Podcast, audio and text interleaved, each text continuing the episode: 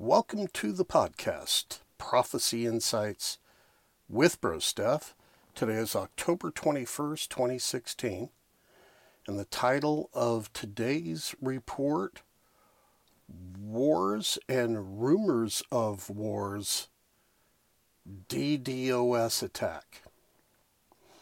Uh, so today at 4 o'clock in the morning, West Coast time, Pacific Standard Time, there was a cyber attack that started on the East Coast and it moved all the way by 11 o'clock a.m., had moved all the way over to the West Coast, shutting down websites like PayPal, Netflix, Twitter, GoDaddy, and a whole variety of other sites. What I've been able to ascertain is that the attack is a DDoS attack, which really goes after the internet traffic infrastructure that allows traffic in and out of the internet. And so what they do is they they hack into those traffic points, shut those down. So think of it like if you're on the road and you get a red light and you stop, then you get a green light and you move forward.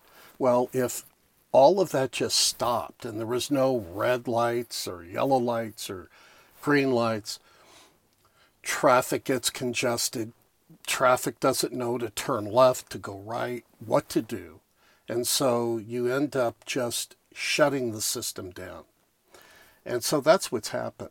Um, the Bible tells us in Matthew 24, Luke 21, that there would be wars and rumors of wars and that uh, there would be conflicts and problems and issues that would arise that would be outside of the norms, and I would consider this outside of the norm.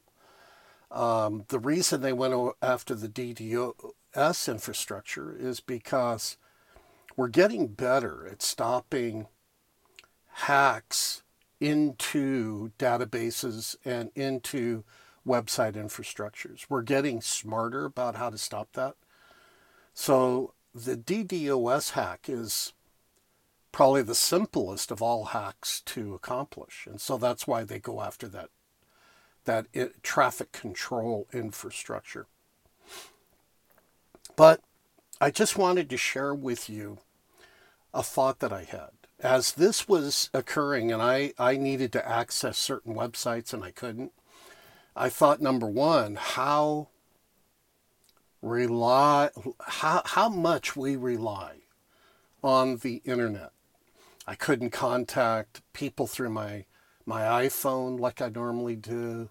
I couldn't access websites. And and it really dawned on me, we really depend on this technology now. And then the other thing that dawned on me is think back to September 2008. Obama was running for office. He was an unknown. It looked like he was going to lose the election. Um, it didn't look like he would win by a landslide. But what happened in our system to put Obama into office? We had the economic collapse of 2008. And that got hung on George Bush and he will forever go down in history as the president that didn't stop the 2008 financial collapse. And that's what threw Obama into the election. As soon as that occurred in September, John McCain's numbers tanked. Obama just shot up through the ceiling, and the country said, We need someone new in there because the old guard just isn't taking care of us any longer. I'm thinking this might be the case for Trump. If Trump harnesses this attack and he really starts beating that drum, how the current uh, political leaders aren't helping protect us, i.e., let's just look at the recent cyber attack that shut down websites all over the United States? What if they would have went after nuclear sites? What if they would have went after water, electricity, etc.? And he really drives this point home to the entire country. This could change the course of the election. It could very well be a gift in disguise that could put Trump over the top into the Oval Office.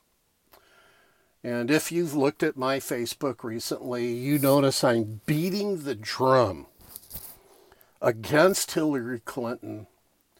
Uh, and some of the biggest reasons that I'm beating that drum is when I think about partial birth abortion and that doctors, when they abort a baby in the final trimester, in other words, the, the, the baby might be born in a month or two, it's a viable human being.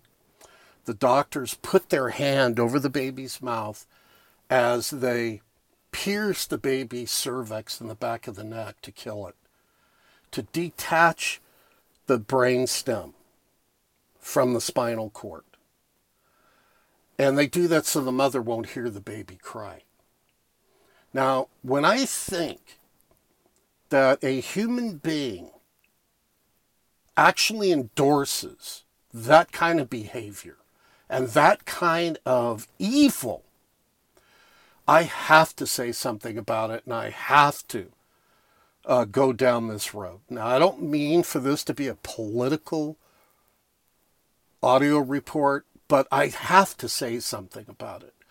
How can we, as Christians, vote for someone that endorses murder at that level?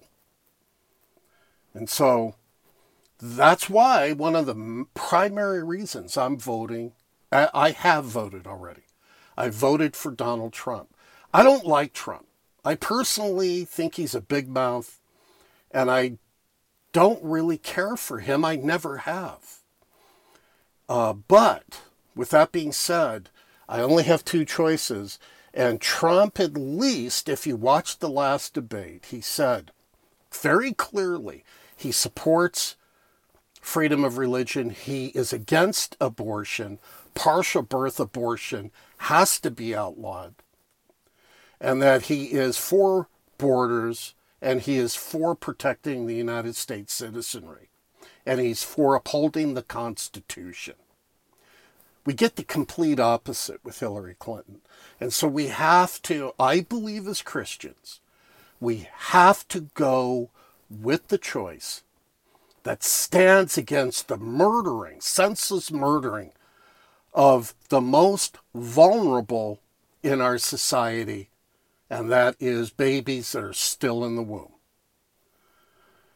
And I'm going to go out on the limb and I'm going to make a comment, and some of you are going to stop following my reports, and that's okay, but I have to say what I believe is the truth. If a person calls themselves a child of God and they vote in a person that supports murder like this, which is just as bad when the children of Israel threw their babies into the arms of Moloch or Baal, where the arms were on fire and they tossed their babies into that demon false god.